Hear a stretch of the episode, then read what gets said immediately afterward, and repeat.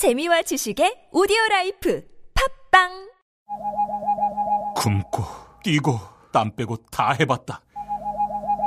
그래봐야 소용없었다.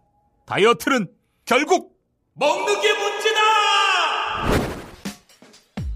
동결건조 채소와 곡물, 단백질, 그리고 효소와 비타민, 미네랄로 만든 다이어트 전용 그린 스무디로 하루 한두 끼만 바꿔 드세요.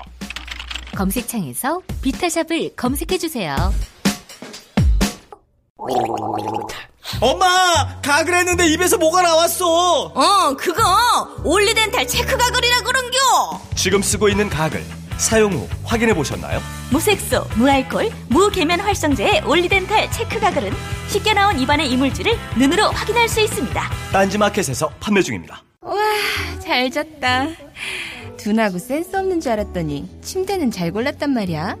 여보, 어제 온 소파도 너무 편하던데 소파는 어디 거야? 당연히 쇼엔이지. 어, 편안함을 파는 사람들 쇼엔 소파도 출시했구나. 그럼 이제 침대도 소파도 당연히 쇼엔이지. 편안한 건 다 파는 거네. 역시 쇼엔이지. 세계 최초 신개념 어린이 매트와 친환경 소파도 곧 출시됩니다. 검색창에 쇼엔이지 또는 검색창에 쇼의 침대 조중동부터 진보 언론까지 왜 유독 문재인에게만 가혹한가? 왜곡된 여론전의 숨은 음모는 무엇일까? 조기숙 정치학 박사가 밝히는 왕따 정치의 실체와 일곱 가지 비밀. 악의적 프레임에 맞서는 시민의 힘이 필요할 때 왕따의 정치학. 도서출판 위시더 마우스.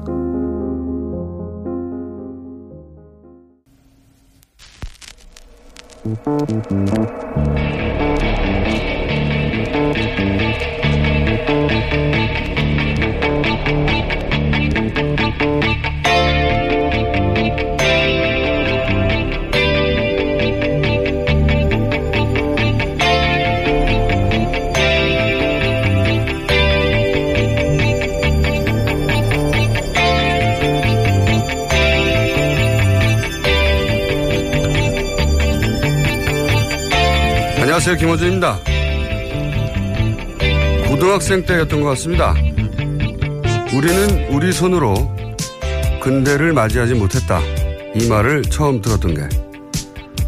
그렇습니다. 우리 근대는 일본 강점기, 통치 편의를 위해서 강제로 이식된 거였죠. 프랑스 혁명이 세계사적인 의미를 가진 이유는 왕이 백성 위에 군림하던 군주 시대를 시민들 자신의 손으로 끝내고 공화국 시대를 스스로 열었기 때문입니다.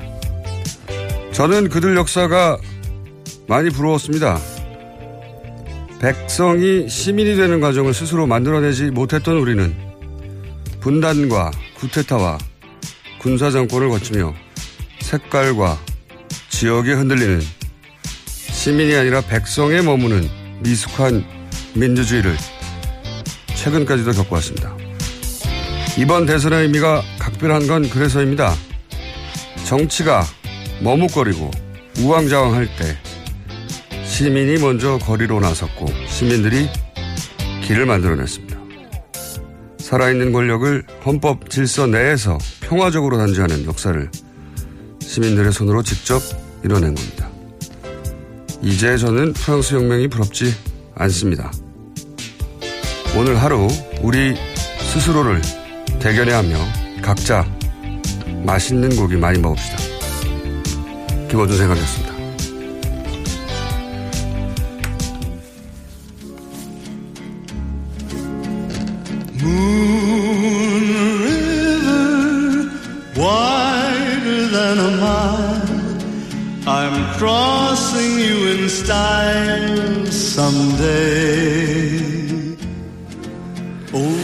문재인 대통령 당선을 축하하는 음악 문리버 티파니에서의 아침 영화 주제가죠. 네. 을 선정하려고 했다가 네. 뭐가 지나치게 서정적이고 어, 지나치게 아름답다. 네. 뉴스 공장과 어울리지 않는다. 그래서 진짜 축하송은 이겁니다.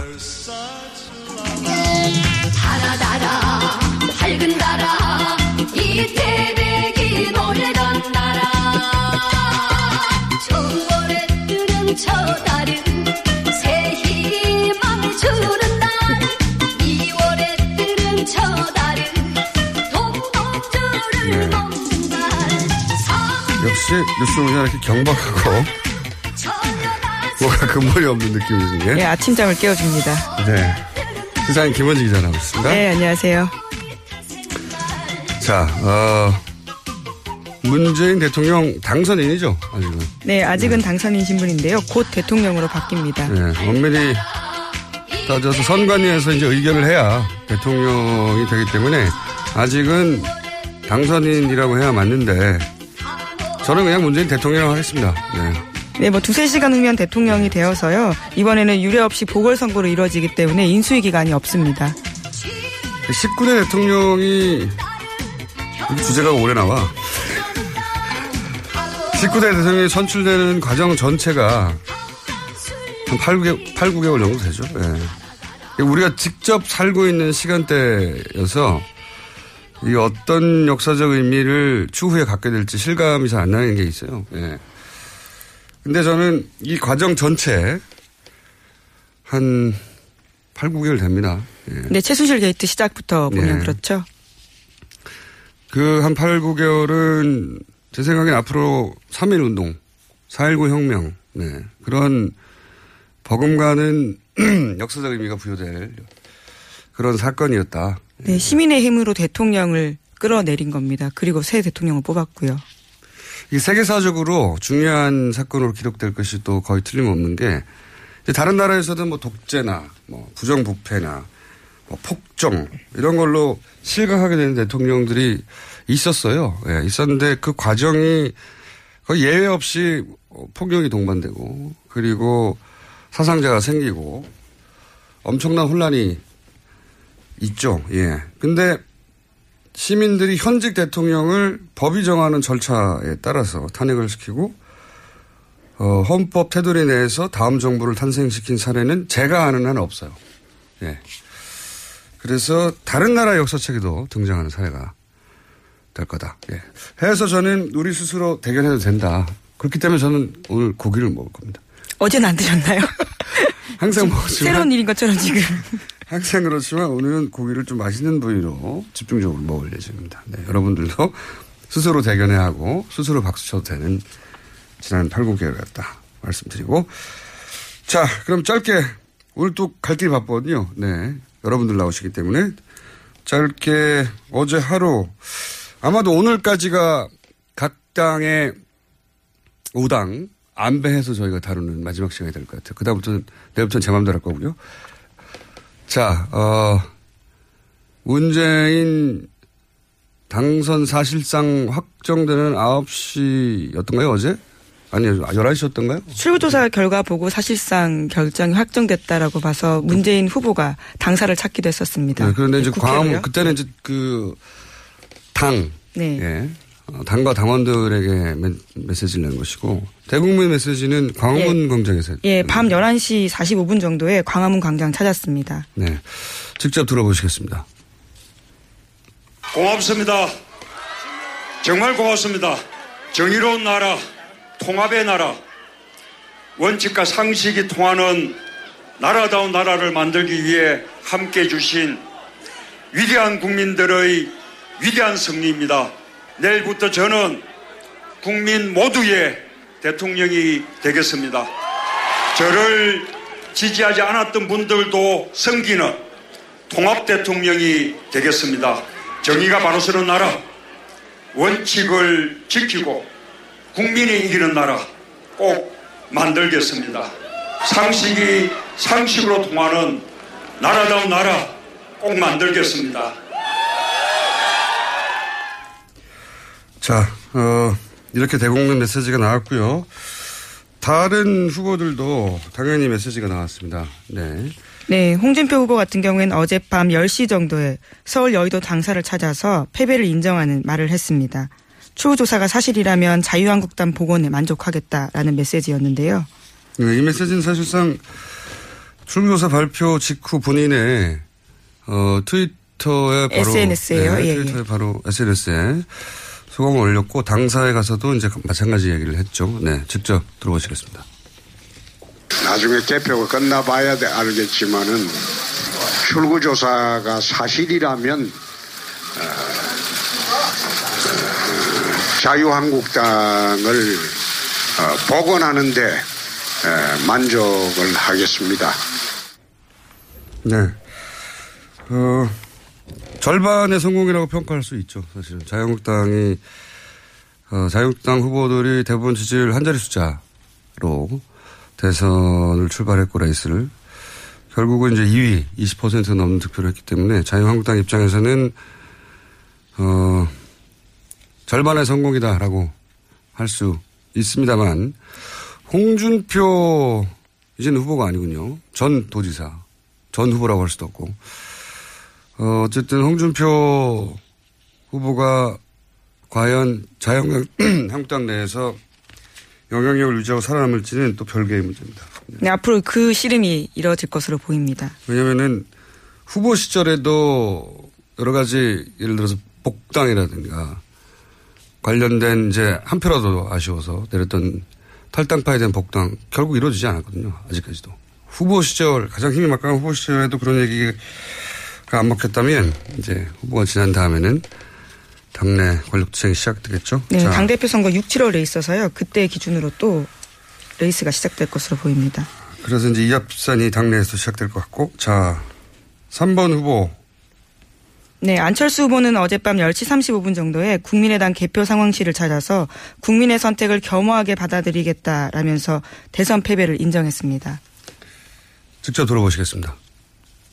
국민의 선택을 겸허하게 받아들이겠습니다. 얼마의 열망에 부응하기에는 많이 부족했습니다. 대한민국이 새로운 대통령과 함께 미래로 나가기를 희망합니다. 국민의당은 조금 사정이 더 나쁩니다. 왜냐하면 양강구도를 거의 한 달간 주장했었고 실제 수치도 거의 박빙의 수치가 여러 여러 전사에 나왔었는데 결국 3위로 끝이 난 데다가 특히 이제 홍준표 자유한국당은 터파시라고 할 수 있는 TK 예, TK 지역에서 1위를 차지했습니다. 네, 그리고 본인이 도지사를 했던 지역에서 박빙의 차이긴 하지만 1위를 지켰단 그렇죠. 말이죠. 그러니까 자기 텃밭은 지켰다고 하는 의미가 있긴 한데 국민의당 같은 경우에는 1위를 한 지역이 하나도 없는 데다가 1위를 한 연령대도 없고 그리고 호남에서도 거의 두 배 차이로 네, 6대 3 정도입니다. 네, 패배했기 때문에 어, 이 뭐랄까 책임론 공방이 굉장히 거세질 국민의당 내부 갈등이 조만간 아주 크게 불거지지 않겠는가. 자, 다음 4번. 네, 유승민 후보도 어젯밤 11시 반경에 서울 여의도 당사 찾았습니다. 힘들고 때로는 외로운 선거였다면서 그렇지만 자신은 새로운 희망의 씨앗을 찾았다라는 일- 말을 남겼습니다. 네. 맞는 말이죠. 직접 들어보겠습니다. 저에게는 힘들고 때로는 외로운 선거였습니다. 제가 추구하는 개혁 보수의 길에 공감해 주신 국민들 덕분에 바른 정당으로서는 저로서는 새 희망의 씨앗을 찾았습니다. 이 씨앗을 소중히 키워서 싹을 틔우고 언젠가는 열매를 맺도록 하겠습니다. 유승민 후보는 뉴스 공장에 나왔었어요. 저희가 끊임없이 주장했고, 유승민 후보의 지지층은 대구가 아니라 수도권에 있다고. 근데 이제 이걸 막판에 깨달았어요. 그러니까 자기 지지층이 어디 있는지 몰랐던, 뭐 이해가 가는 측면도 있습니다. 보수는 항상 노년층이라고만 생각해 왔으니까요. 예. 그래서 씨앗을 찾긴 찾았는데 이제 자유한국당에서 뭐랄까요 흡수하고자 하는 의지가 더 강해지겠죠. 예. 어쨌든 후보 간에 격차가 생겼으니까요. 어, 유승민 후보도 갈 길이 아주 구말립니다. 네, 네, 어려운. 그래도 어제 출구조사에서 20, 30대 유권자 지지율이 꽤 나와서요. 그렇죠. 눈길을 끌었습니다. 자기 지지층이 거기 있다는 걸 마지막 순간에 깨달았던 거죠. 뉴스 공장에 나오셨어야 해요. 제가 그렇게 얘기를 했는데 안타까운 일이었고. 자, 5번 후보. 네, 심상정 후보도 어젯밤 9시가 넘어서 당사를 찾았습니다. 변변치 못한 당 상황에서 감사하다라는 이야기를 하면서요. 정의당이 새롭게 도약하는 계기가 될 것이다라는 이야기도 했습니다. 자, 직접 들어보시겠습니다. 이번 어, 선거는 우리 정의당의 에, 새로운 도약의 계기가 될 것입니다. 어, 오늘 끝난 이 자리에서 어, 국민 여러분들의 에, 새로운 대한민국에 대한 열망을 받아 안아 우리 정의당 또다시 출발하겠습니다. 우리 당직자 여러분, 당원 여러분 정말 고생 많으셨습니다. 어, 사실 정의당도 좀 실망스러운 결과로 스스로 받아들이겠죠. 물론 5%를 넘긴 게 처음이긴 해요. 네, 진보정당 후보로서는 네, 처음입니다. 처음이고 성과인데도 불구하고 마치 어, 문재인 그 지지자들이 50%가 못 넘어서 아쉬워하는 것처럼 10%가 못 넘어서 아쉬워하는 지지자들이 분명히 있겠죠. 근데 어, 대선은 굉장히 냉혹하고 무서운 선거거든요. 네. 결코 압도적으로 누군가 이기기에 나쁘지가 않습니다. 절대. 문재인 후보 지지자들도 만족해야 하고요. 이 다자구도 내에서 40%를 넘기는 대단한 거고요. 그리고 정의당도 다섯 후보 모두 두 자리 숫자를 득표할 수도 있는 상황까지 갔었거든요. 이런 선거는 유례가 없는 선거입니다. 그러니까 군수 후보가 없었던 거예요. 군수 후보라는 게 대부분 이제 5% 이하, 뭐 2, 3%대 군수 후보라고 그러는데 다섯 후보 모두 군수 후보가 아니었던 거죠. 네, 5% 넘게 다 득표했습니다. 예. 굉장히 어려운 선거에서 5% 득표했는데도 불구하고 기대치가 높았기 때문에. 네, 6점이 최종은 6점이었습니다. 그 지지율도 이제 막 마지막 이제 깜깜한 기간 전에 거의 두 자릿수 가까이 발표됐기 때문에 어, 안타깝겠지만 이 문제는 저희가 이제 3, 4부에 어, 4번, 5번 정당에 두 분 노회찬, 이혜훈 의원 나오셔가지고 한번 짚어볼까 합니다. 저희는 1, 2, 3번이 아니라 4번, 5번을 통해서 대선을 한번 길게 짚어볼까 하고요. 어, 일본 후보 쪽의 인사들은 짧게 이따가 연결 할 예정입니다만 긴 이야기는 4번, 5번을 통해서 4번, 5번의 눈으로 짚어볼까 합니다. 자, 갈 길이 멀어서 오늘 여기까지 하겠습니다. 시사인의 김은지였습니다. 감사합니다. 골반 잡자 바로 잡자 바디로직 허리 통증 바로 잡자 바디로직 몸매 교정 바로 잡자 바디로직 자세가 좋아지는 골반 교정 타이즈 바디로직 검색창에 골반 교정 바디로직 삐딱한 남성 골반 허리에도 역시 바디로직입니다. 바디로직의 효과를 못 느끼셨다면 100% 환불해드립니다. 자세한 환불 조건은 홈페이지를 참조하세요. 아무도 묻지도 따지지도 않고 가입하셨다고요? 보험은 너무 어려워요. 걱정 마십시오. 마이보험 체크가 도와드립니다. 1800-7917 마이보험 체크로 지금 전화 주세요. 1800-7917 이미 가입한 보험이나 신규 보험도 가장 좋은 조건을 체크해서 찾아드립니다. 인터넷 한글 주소 마이보험.com 또는 카카오톡에서 아이디 검색 마이보험을 친구 추가하여 상담하실 수 있습니다. 모닝똥? 제겐 사치였죠. 내가 토끼인지 토끼똥이 나인지 내가 변을 본 것인지 변을 당한 것인지 나는 바나나이고 싶다. 간혹 구렁이이고도 싶다. 아 큰일 났네. 이거 이러면 다 죽어. 미궁 장사랑! 빅동의 추억 미궁 장사랑이 찾아드립니다. 혈중 콜레스테롤 개선과 배변 활동에 도움을 주는 건강기능 식품입니다. 검색창에 미궁 장사랑.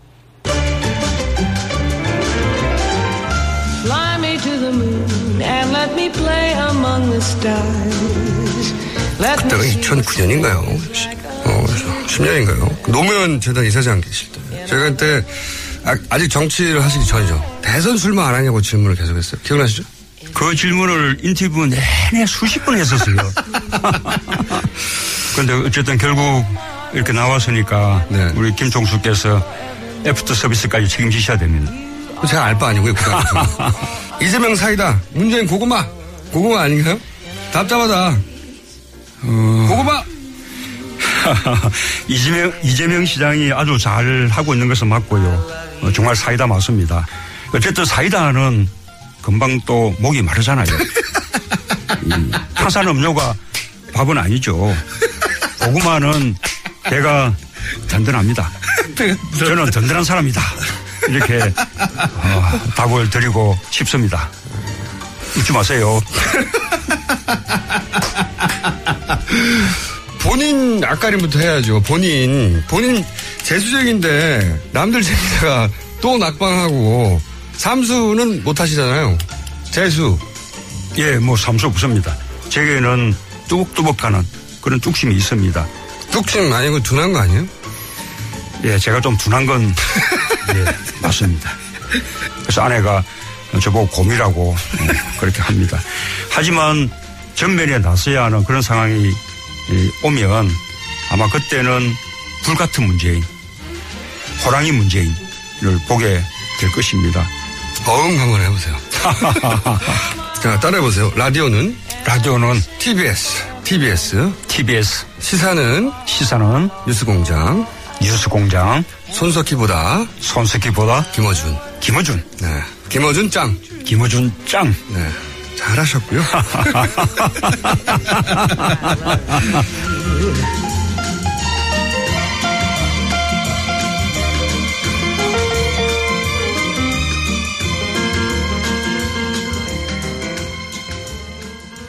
네, 저희가 몇 달 전 했던 문재인 후보 시절의 인터뷰였는데 대통령이 됐으니 이제 인터뷰 안 나오시겠죠 뉴스 공장에? 예. 저희가 한번 시도해 보려고요. 저 소개해 주세요. 아, 그렇군요. 권순정 리얼미터 조사실장 옆에. 안녕하십니까. 제가 했던 인터뷰에 제가. 안 나오실걸요? 빠져들어서. 대통령이 네. 이제 라디오 방송 스튜디오 나온 적은 없어요. 예. 그렇겠죠. 네. 외국은 뭐, 있을 것 같은데. 그런데 이제 처음은 있기 마련 아닙니까? 네. 그렇죠. 한번 시도해 볼까요? 깨라고 있는 거니까. 자, 어, 보통은 이제 이 첫 시간에, 어, 당선 자를 배출해내는 당의 보통 선대위원장이라든가 당 대표 연결합니다. 구태위원회에서 저희 안 하려고요. 이렇게.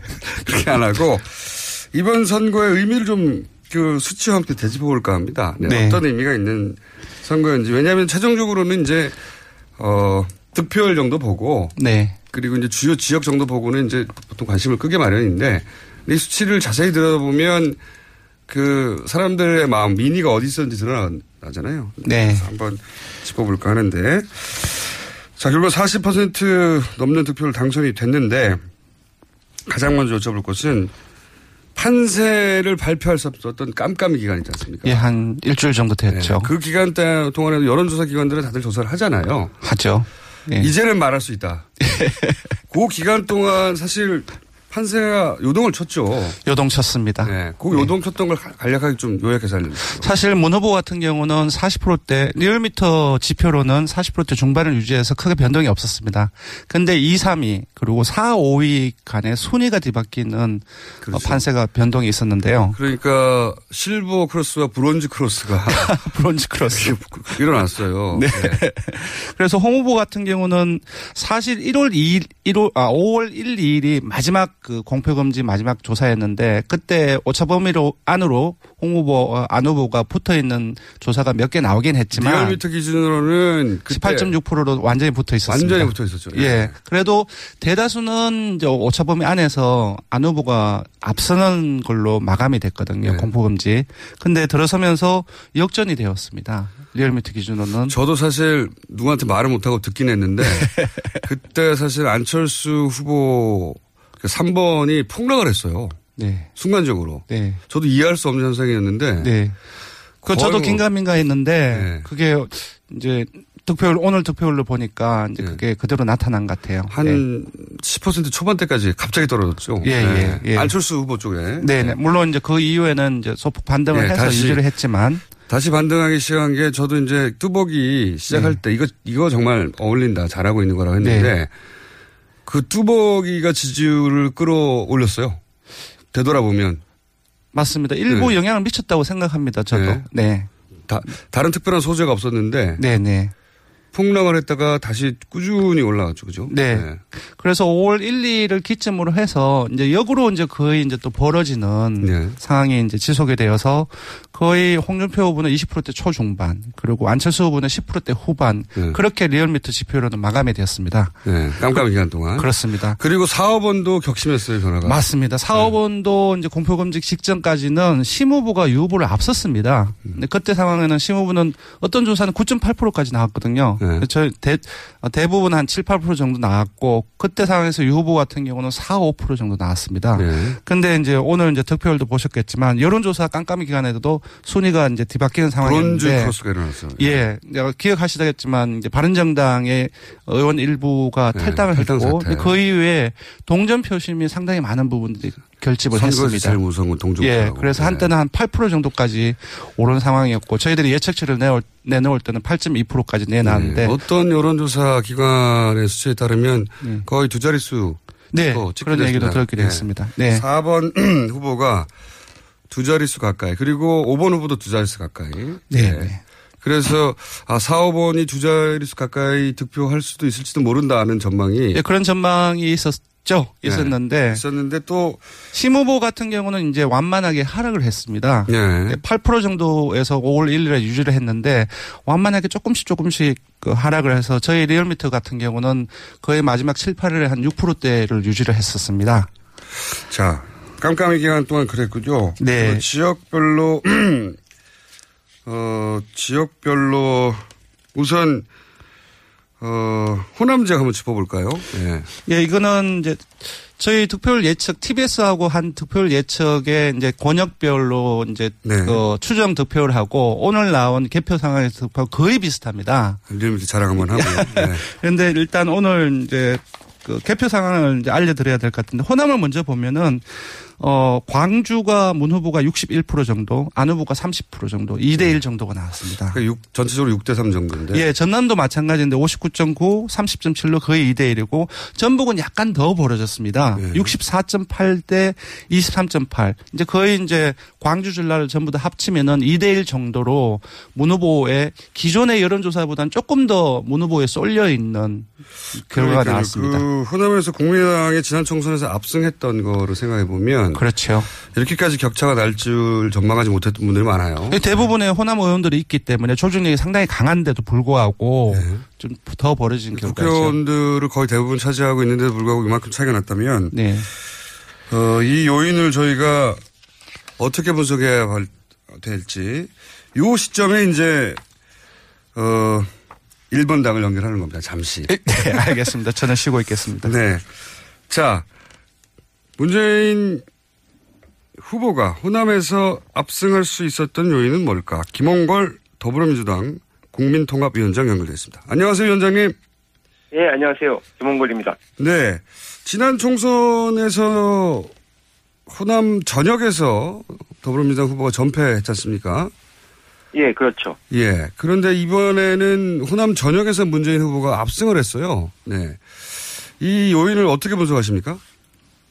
뭐, 다들 아시겠지만, 이제 호남 유권자들의 그 전략적인 투표, 그것이 한 번 더 나왔다고 할 수 있는데요. 이제 이번에 확실한 정권 교체, 네. 믿을 만한 대통령 뽑자는 그 의견이 강했기 때문에 이 안철수 후보 쪽은 좀 정체성이 불분명한 것을 보여주지 않았습니까? 그래서 아마 그 부분 때문에 이 될 사람으로 표를 몰아주자 하는 그 여론이 막판에 강해진 거죠. 선거 막판에 될 사람을 미루죠. 예. 전략적. 호남이 이제 전략적 투표 유권자들이 하는 것으로 유명한데 이번에도 예. 그런 경향성이 강하게 나타난 것이다. 예, 그렇게 봐야죠. 자, 그러면은, 어, 사실 문재인 후보를 가장 강하게, 어, 공세를 취한 건 국민의당이었습니다. 소위 이제 문모닝이라고. 예, 어, 그랬죠. 불리는 아침마다 이제 문재인 후보를 거론하는 국민의당의 공세가 아주 강했었는데 이런 공세가 역효과를 불러온 건가요? 어떻게 분석하십니까? 그렇게 봐야죠.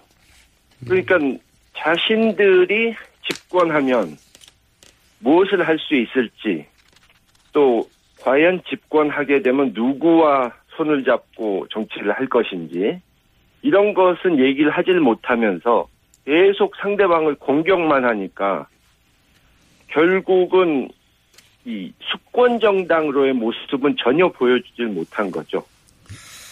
그러면 이제 호남 국민의당에서 항상 주장했던 반문 정서. 예. 이 반문 정서는 앞으로 어떻게 될 거라고 보십니까? 반문 정서가 실제 하는지 어느 정도인지 앞으로 어떻게 될 건지 어떻게 전망하십니까? 물론 이번에 이제 안철수 후보가 받은 30% 정도의 표 중에 예. 반문 정서가 분명히 있죠. 네네. 뭐 뭐, 안철수 후보에 대한 동정론 그 거기서 나온 표도 물론 있고. 네. 근데 이제 반문 정서가 존재 아직 존재하는 것은 사실이지만 네. 이제 서서히 누그러질 것이다. 새 정부가 하는 것을 보면은 이 관문 정서는 서서히 사라질 걸로 저는 봅니다. 알겠습니다. 오늘은 간단하게 짚어보는 시간이라 여기까지 하고요. 저희가 전문가 따라 한번 모시겠습니다. 감사합니다. 예, 감사합니다. 네. 어, 지금은 이제 정치인들이 주인공이 아닌 시간이기 때문에. 자, 어, 그리고 굉장히 이걸 짚어주는 언론이 없는데 굉장히 이제 독특한 지점이 부산과 광주에서 각각 1위를 한 최초의 대통령 당선자입니다. 예. 그래서 부산 지역도 한번 짚어볼까 하는데. 네. 지난 기억하실지 모르겠지만 지난 18대 박근혜 대통령 전 대통령이 대통령이 될 때 부산과 울산 경남 모두 합치면 한 60% 정도 부울경 소위. 예, 네. 아주 대다수의 득표율을 올려, 올렸는데 이번에 양상이 상당히 많이 다릅니다. 그 부산 같은 경우는 어, 비록 조금 아, 5% 포인트의 격차이지만 어, 문 후보가 앞섰고요. 울산도 마찬가지입니다. 울산은 격차가 조금 더 벌었습니다. 38대 28 정도로. 경남도 경남 같은 경우 그 홍, 홍 후보가 문 후보보다 한 0.5%포인트 앞선 채로 마쳤지만 거의 똑같습니다. 그러니까 도지사를 직전에 했다는 걸 생각해 보면. 예. 예. 그래서 18대 선거하고 비교를 해도 확연한 차이고 더더군다나 1위로 거의 세 지역을 하나로 권역으로 묶으면 1위가 문 후보로 나온 것 같은데요. 네, 큰 변화입니다. 그렇죠. 그래서 부산과 광주에서 최초로 1위를 한 대통령 당선자라는 사실을 아직 지적하는 언론이 없는데 굉장히 굉장히 이례적인 결과입니다. 사실 이때까지 정치 지형으로 보자면 그래서 네. 저희가 부산 지역 또 한번 짚어볼까 합니다. 광주를 짚어봤듯이 자 이번에는 부산 북구 강서구 갑 전재수 의원 전화 연결됐습니다. 안녕하십니까? 네, 반갑습니다. 전재수입니다. 네, 고생하셨고요. 네. 어, 부산, 그 부울경에서 소위 이렇게 문재인 후보가 많이 득표하게 되는 요인을 어떻게 분석하십니까? 저는 일단은 그 작년 국회의원 선거 이후에 꿈틀대기 시작했던 이 부산의 야성의 복원이다. 야성의 야성의 완벽한 복원이다. 부산이 야도였죠, 전통적으로, 과거에는. 그렇습니다. 과거에 이게 그냥 야성이 아니라 어, 늘 독재 정권에 항거해왔던 어, 부산 시민들의 야성의 복원이다. 음. 완벽한 복원이다. 저는 이렇게 생각합니다. 알겠습니다. 3당 합당되면서 사실은, 어, 그래서 야성이 사라졌다. 한 30년 걸렸습니다. 말씀대로. 30년 걸렸습니다. 예, 복원됐다고 보자면. 그런데 또 한편 그 홍준표 후보가 막판에 부울경 그 지역에서 많이 따라잡기도 하긴 했습니다. 그렇죠? 그렇습니다. 네. 그러니까 이제 야성을 완벽하게 복원한 건 아닌 것 같고요. 어느 정도는 복원했다고 봐- 봐야 되지 않을까요? 아니, 저는 그렇게 보지를 않는 게 저희가 이제 부산에 16개 구군이거든요. 네네. 보면은 서구, 동구, 뭐 중구, 여기 이제, 아, 인구 5만 명, 6만 명 단위의 아주 그 구도심. 네. 음, 여기 세 군데 빼고 나머지를 전부 다 이겼습니다. 음. 아, 전체적으로 놓고 보면 한 15만 표 정도를 부산에서 이겼는데, 네. 이것이 이번 대통령 선거에서만 이런 결과가 나타났다 하면은 어 조금 불완전한 야성의 복원이다, 야성 어, 역사의 복원이다 이렇게 생각을 할 수가 있, 지만 전체적으로 전부 다 이겼습니다. 그리고 지난 총선 때 아, 18개 의석 중에 5개를 저희 야당에게 너네 한번 경쟁 한번 해봐봐라, 너네 한번 일을 한번 해봐봐라. 이렇게 해, 시작이 됐던 역사가 이번 대선을 통해서 음. 저는 부산이 독재 정권에 한 거였고 가장 어려운 시기에 가장 위대한 선택을 선도적으로 해왔던 부산 시민들의 야성이 저는 거의 완벽하게 복원이 됐다고 봅니다. 알겠습니다. 오늘은 저희가 잠깐 짚어보는 시간이라 여기까지 하고요. 조만간 저희 스튜디오 한번 모시겠습니다. 오늘 말씀 감사합니다. 네, 고맙습니다. 네.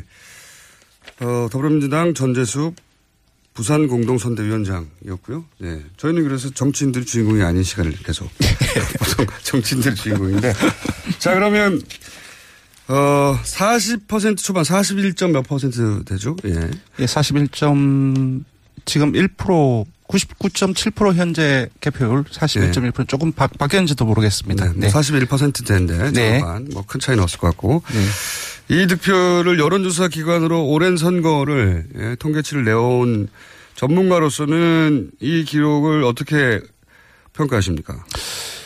그 일단은 그 선거운동 중반 후반에 이르면서 대세론이 아무래도 드러난다는 거의 말은 안 하지만 자유한국당이라든지 국민의당에서도 이제 내부적으로 분석을 하기 때문에 아마 받아들이고 있을지 않았을까 생각하는데 사실상 유권자들은 상당히 더 큽니다. 그 피부적으로 예, 느끼는 깜깜이 부분들이. 기간 동안 네. 압도적이구나 하는 대세론이 저도 이제 몇 번 그런 얘기를 했는데 지지층을 상당 정도 이완시켰다. 네. 맞습니다. 근데 이걸 이제 엄살이라고 받아들이는 분도 있었는데 네. 아니에요. 실제로 이완시켰어요. 그러니까 네. 실제로 된다라고 생각을 했기 때문에 기본 유권자들이 대부분이 기본적으로 선거운동 그 문재인 캠프 진영에서 아무리 동료를 한, 한- 한다 할지라도 된다고 왜냐면 생각은 안 되는 거죠. 동원 자체가. 모아온 여론조사 수치가 있거든요. 네, 그렇습니다. 그래서 좀 보통 저희 리얼미터뿐만 다른 데서도 보통 40%대 중반대가 대부분 나왔는데 좀 그러한 영향이 그 지지층 이완된 영향이 많이 큰 것 같습니다. 네. 그중에 한 2, 3% 정도는 투표를 하지 않은 층도 상당 정도 있는 거죠. 네, 그리고 조금 다 짚어본다고 한다면은 대부분의 여론조사 기관, 한국갤럽이나 리움은 마찬가지인데 홍준표 후보가 shy가 있었느냐? 예, shy가 있었는지 실제로 득표율을 본다면은 24% 정도가 나왔는데 저희가 추정한 리- 한국갤럽이 추정한 것보다 조금 더 높습니다. 그리고 안철수 그 후보의 득표율도 마찬가지인데요. 저희들도 한국갤럽도 지금의 득표율보다 낮게 그 추정을 했었는데 그러니까 shy 홍준표가 있냐, shy 안철수가 있냐 여러 네. 얘기가 나왔었는데 네. shy 보수층이 있긴 있었어요 보니까. 근데 있는 있는데 이게 극히 좀 일부가 아닌가 싶습니다. 한- 한세를 뒤집을 정도는 아니었는데. 네. 예. 보통 이제 저희 이제 오차를 지금 보, 보면은 한 1, 2%에 이제 불과하거든요. 근데 이제 이전에 국민의당이라든지 그 자유한국당 같은 경우는 물론 선거 전략인지는 모르겠지만 완전히 이제 그 샤이 보수층 또는 사회 한 추층이 투표에 참가하면 완전 판세가 뒤집힌다 이런 얘기가 네, 많았지 않습니까? 있었죠. 그 정도로 판세를 뒤집을 정도의 샤이층은 존재하지 않았다라고 볼 수 있을 것 같습니다. 전체적으로 보면 한 4, 5% 정도의 샤이가 있긴 있었던 것 같다. 맞습니다. 예. 네. 그 샤이 보수층이 홍준표 후보, 안철수 후보에 각각 네. 골고루 나눠진 결과인 것 같아요 보니까. 맞습니다. 예. 네. 그리고 이제 결과적으로 40% 초반 이제 워낙 수치가 45% 44% 이렇게 네, 많이 그런 얘기를 했었죠. 그래, 서 41%가 적은 것으로 느껴질 수도 있는데 네. 저는 엄청나게 높은 거라고 보거든요. 앞서 코너도 바, 코너에서 바깥에 있으면서 조금 들었거든요. 그게 맞는 분석이라고 생각합니다. 그러니까 다자구도 네. 특히나 군소 후보가 없어요. 5% 이상을 전부 다 지금 투표를 획, 그 획득을 하고 있고 이 상황에서 50% 를 과반을 넘는다는 것은 사실 정말로 힘든 힘들고 앞으로 나오기 힘든 구도입니다. 예, 정말. 아까 이제 전재수 의원이 예. 뭐 부산 지역의 그 지자체로 보면 몇 개를 제외하고는 전부 다 휩쓸었다고 말씀을 하셨는데 이 숫자도 중요하지만 지역별로 본다고 한다면은 그 TK란 대구 경북과 그리고 경남, 경남도 아까 말씀드린 거의 클로즈하게. 박빙이죠. 예. 네. 이걸 제외하고는 전부 다 13개, 14개 시도에서는 전부 다 1위가 나왔거든요. 처음 있는데. 예, 그리고 좀 놓치, 놓치기 쉬운 부분인데 저희들 득표율 예측할 때의 직업별로 살짝 살펴봤습니다. 예. 그 사무직과 노동직의 인구가 되게 많습니다. 예. 이쪽에서 1위를 했었고요. 그리고 전통적으로 가정주부하고 자영업, 농림수산업 종사자들이, 종사자들이 보수적인 성향을 띱니다. 근데 네, 그렇죠. 이쪽에서도 1위를 했습니다.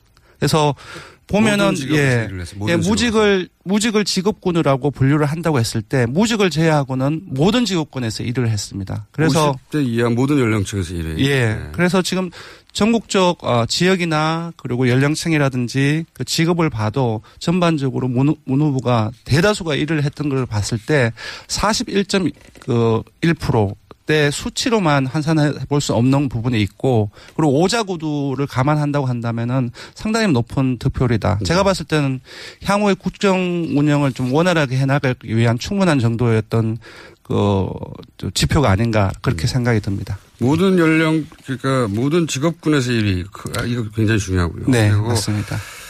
50대 이하에서 1위.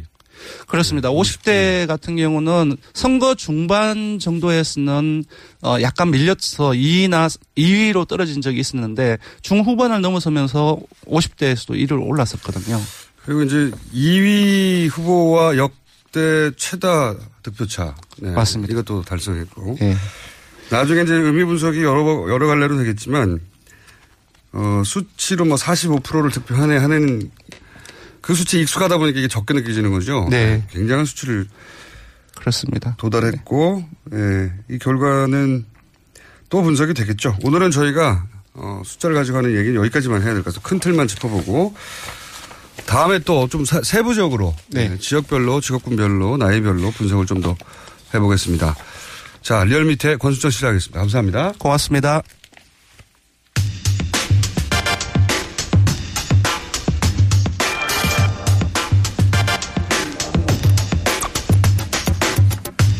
자, 어, 더불어민주당 공동선대위원장 저희가 이제 연결해 보겠습니다. 연결해서 어, 앞으로의 그림 어떻게 그려지고 있는 건지 직접 들어보겠습니다. 박영선 더불어민주당 공동선대위원장 전화 연결했습니다. 안녕하십니까? 네, 안녕하세요. 네. 어, 사실상 선거를 진두지휘했다 이렇게 표현할 수 있는 공동선대위원장으로서 당선 소감 어떠십니까? 네, 먼저 국민들께 머리 숙여 감사드리고요. 어, 정의를 선택해 주신 어, 위대한 대한민국 국민들께 경의를 포함, 표합니다. 그리고 이제 성공한 대통령 또 성공한 정부로 보답을 해야 될 것이다 이렇게 생각하고 있습니다. 그렇군요. 이 득표 수치에 대해서는 어떻게 평가하십니까? 자체적으로. 네, 지금 조금 전에 제가 방송을 들었는데요. 네. 41점 몇, 뭐 6%인가요? 예. 제가 정확한 수치를 못 봤습니다만. 그냥 41%를 하죠. 예. 41%. 예. 어, 물론 저희가 목표한 45%에 못 미쳐서 아쉬운 점은 있습니다. 그러나 어, 2위와의 득표차가 지금 제가 얼핏 보기 560만 표 가까이 네. 차이가 나는 것 같은데요. 네. 이게 아마 2007년도에 그 이명박 대통령 당선 때 500만 표 차이로 당선됐다고 해서 굉장히 언론들이 네. 어, 아주 대서특필한 경우가 있습니다. 네네. 그런데 오자구도에서 이렇게 큰 표 차이가 났다라는 데는 또 상당한 의미가 있는 표다. 저는 그렇게 보고 있습니다. 알겠습니다. 어, 근데 지금 다른 정당과 어떤 방식으로든 연대해야 할 정도의 의석수 아니겠습니까? 그렇죠. 앞으로 이런 문제는 어떻게 풀어 가실 구상입니까? 저는 그 국민의당은 이제 형제당이지 않습니까? 그래서 국민의당과 정의당은 사실은 그 어떤 그 개혁적인 그 정의를 추구하는 데에는 어 이의가 없는 그런 이제 그 같은 야당으로서 이제 저희가 저희는 이제 이번엔 이제 집권당이 됐습니다만은 그 동안은 같은 야당으로서의 공감대를 형성하고 있었던 당이기 때문에 네. 일차적으로는 그 국민의당과 정의당과의 그 협력과 협치가 제일 중요하고요. 다음 두 번째 바른정당과 자유한국당과는 정의를 추구하는 분들은 당적과 상관없이 대통령께서 정말 가슴으로 다가가야 되지 않겠나 그렇게 생각하고 있습니다. 음. 다른 정당도 사실 그 경제 정책으로 보자면 어, 민주당과 뭐 큰 차이가 없거나 더 나은 점도 있다 이런 어, 인식이 있는데 바른 정당과 연대는 없습니까? 음, 그러니까 대통령께서는 이렇게 생각하고 계십니다. 그러니까 당과 당과의 연대라기보다는요. 네. 어, 국회의원 한 분한 분을 헌법기관으로서 존중하고 그 한 분한 분의 한분한 분이 정의를 어, 같이 추구할 수 있다면 당적과 상관없이 그분과 함께 일하겠다라는 것이 대통령의 기본 방침이시거든요. 예. 아, 그래서 지금 말씀하셨던 그 바른 정당이 추구하고 있는 경제 정책 노선 어, 그것은 어 더불어민주당과 저는 함께 할 수 있는 부분이 굉장히 많이 있습니다. 그래서 그런 부분은 저는 적극적으로 받아들여야 된다라고 보고 있습니다. 자, 이제 많은 분들이 이제 인선에 관심 많습니다. 벌써 이제 청와대 비서실장에 임종석 전 의원 내정됐다고 알려졌는데 이건 맞죠? 그런 것 같습니다. 네. 네. 그런 것 같다는 거는 아직 잘 모르신다는 건가요? 아니면 제가 뭐 네. 그것을 이렇게 확인해 줄 위치에 있지 않습니다. 알겠습니다. 좀 곤란하시군요. 혹시 본인도 입각을 하십니까? 아, 저, 저희 전혀 그 네. 입각과 관련해서는 어, 그 어느 누구에게도 아마 통보 안 됐나요? 네, 그런 게 없을 겁니다. 왜냐하면요. 통합정부 추진위원회에서 예. 국무총리의 인사재청권을 확실하게 보장해달라는 제안서를 드린 바 있지 않습니까? 예. 이것은 총리가 임명된 후에 대통령과 총리께서 충분한 그 협의 과정을 거치고 그리고 또 국민 추천제를 도입해달라는 그런 건의를 드리고 제안을 드렸는데요. 국민들의 여론과 국민들의 의견을 반영해 달라는 뜻입니다. 그래서 아직 대통령께서 어, 이런저런 많은 생각과 마음속에 어떤 그런 그것은 있으시겠지만 예. 이런 어떤 장관 인선에는 좀 시간이 걸리지 않을까 저는 그렇게 보고 있습니다. 혹시 본인 의원님한테 제안이 오면 입각하십니까? 아, 저는 그 관심 있는 자리가 있으신지요? 통합정부 추진위원회 공동위원장을 맡고 맡았었는데요. 네. 어, 그 통합정부 추진위원회는 어, 대통령께 성공한 대통령과 성공한 정부가 되기 위한 자문기구이면서도 또 어, 국민들의 의견을 전달하는 전달 창구로서의 견제기구 역할도 하는 곳이기 때문에 에, 그런 부분에 있어서는 어, 말씀을 드리기는 너무 이른 시점이 아닌가 저는 그렇게 생각합니다. 네. 그래도 제안이 오면 거절은 안 하실 거죠? 글쎄요, 저는 현재로서는 글쎄요, 현재로서는 제가 그런 능력이 있다고 생각하지 않습니다. 예. 알겠습니다. 어, 초대 총리 이야기도 많은데 비영남권이라고 아주 크게 어, 문을 열어두셨는데 혹시 누군지 알아도 말씀 안 하실 거죠? 제가 이 부분은요, 예. 음, 짐작만 하고 있지 모릅니다. 네. 예, 알겠습니다. 예. 굉장히 비밀이 잘 유지되고 있다. 이렇게 받아들이겠습니다. 예. 혹시 이런 것도 가능합니까? 다른 정당의 뭐 그게 바른 정당이든 정의당이든 다른 정당의 유력한 정치인이나 이런 분들을 입각 제의해서 어, 이런 구상 혹시 있습니까? 저는 대통령께서 그렇게 하실 것 같습니다. 아 그래요? 아, 그냥 어. 제 짐작입니다. 제 짐작 인데요. 예. 충분히 왜냐하면 어, 적재적소에 대한민국 통합 드림팀을 만들겠다라는 것을 저희가 제안도 드렸고 또 대통령께서도 그 부분에 있어서 어, 아주 확고한 음, 그 본인의 신념 같은 것을 보여주셨기 때문에 에, 그렇게 하시리라라고 생각하고 있습니다. 물론 뭐 제안받은 당사자들이 수락을 해야 되겠지만 국민의당 누구, 바른정당이 누구, 정의당이 누구 이런 어 내각이 구성될 수도 있겠군요. 네, 그렇다고 보, 여집니다. 네. 전체적으로는 언제쯤 발표될까요? 시기가? 글쎄요, 그 시기는 아무래도 그 5월 5월 뭐 말경 5월 빠르지? 않을까 하는 생각도 들고요. 알겠습니다. 왜냐하면 총리가 일단 그 국회의 인준을 받아야 되는 상황이지 않습니까? 네. 물론 뭐 내정 상태로라도 얼마든지 그 인사 제청을 할 수는 있, 있겠습니다만은 어, 그 부분까지는 제가 뭐 확실히 말씀드리기는 그렇습니다. 예. 알겠습니다. 오늘은 별로 말씀하실 수 있는 게 없는데 저희가 제가 아는 게 많이 없습니다. 어, 아주 가까이서 유세 기간 동안 지켜본 어, 이제는 문재인 대통령이라고 해도 되겠군요. 문재인 대통령은 진, 어, 5년 전에 후보였을 때보다 어떤 점에서 더 업그레이드, 업그레이드가 됐던가요? 5년 전에는요, 그 문재인 대통령의 그 가장 큰 특징이 마음에 정말 고맙고 미안해도 그것을 제 표현을 하시지 못하는 그런 또 장점이자 단점이 예. 있었거든요. 그런데 그런 부분에 있어서 고맙다, 미안하다 이런 말씀을 어 정말 5년 전보다는 좀 많이 하시는 걸 제가 봤고요. 그다음에 두 번째는 유머 감각이 많이 좋아지셨습니다. 그래요? 그런 게 네, 있으세요? 5년 전에는 굉장히 좀 그냥 그 원칙적이고 투박하시고 그랬었는데요. 어, 그때에 비하면 지금은 굉장히 좀 여유 있으시고 유머 있으시고 탄력적이시다. 저는 그렇게 느꼈습니다. 알겠습니다. 어, 문재인 정부 첫 번째 과제가 뭔지 그리고 아마도 많은 분들이 궁금해하실 것 같아서 제가 여쭤보겠는데 봉화는 언제 방문하실 건지 짧게 좀 답변해 주십시오. 첫 번째 과제는 민생을 챙기는 일이고요. 어, 지금 경제 문제가 상당히 여러 가지로 누적된 그 어, 어려움이 많기 때문에 뭐 조선업 문제라든가 그것이 제일 첫 번째 과제고 두 번째 과제는 개혁을 하는 것입니다. 그러니까 선진국으로 갈 수 있도록 정의와 공정한 제도를 정착시키는 것 어, 이것이라고 보고 있고요. 봉화마을은 5월 23일 날이 그 노무현 대통령 그 이제 서거 예. 그 행사도 있고 해서 그때 가실 것이다. 그때 좀 가시지 않을까. 왜냐하면 5월 18일 날은 또 5.18은 광주를 방문하셔야 될 것 같고요. 네, 알겠습니다. 그렇게 생각됩니다. 네. 법무부 장관 하십니까? 아이 그것은 그냥 언론인들이 지금 그렇게 쓰고 있는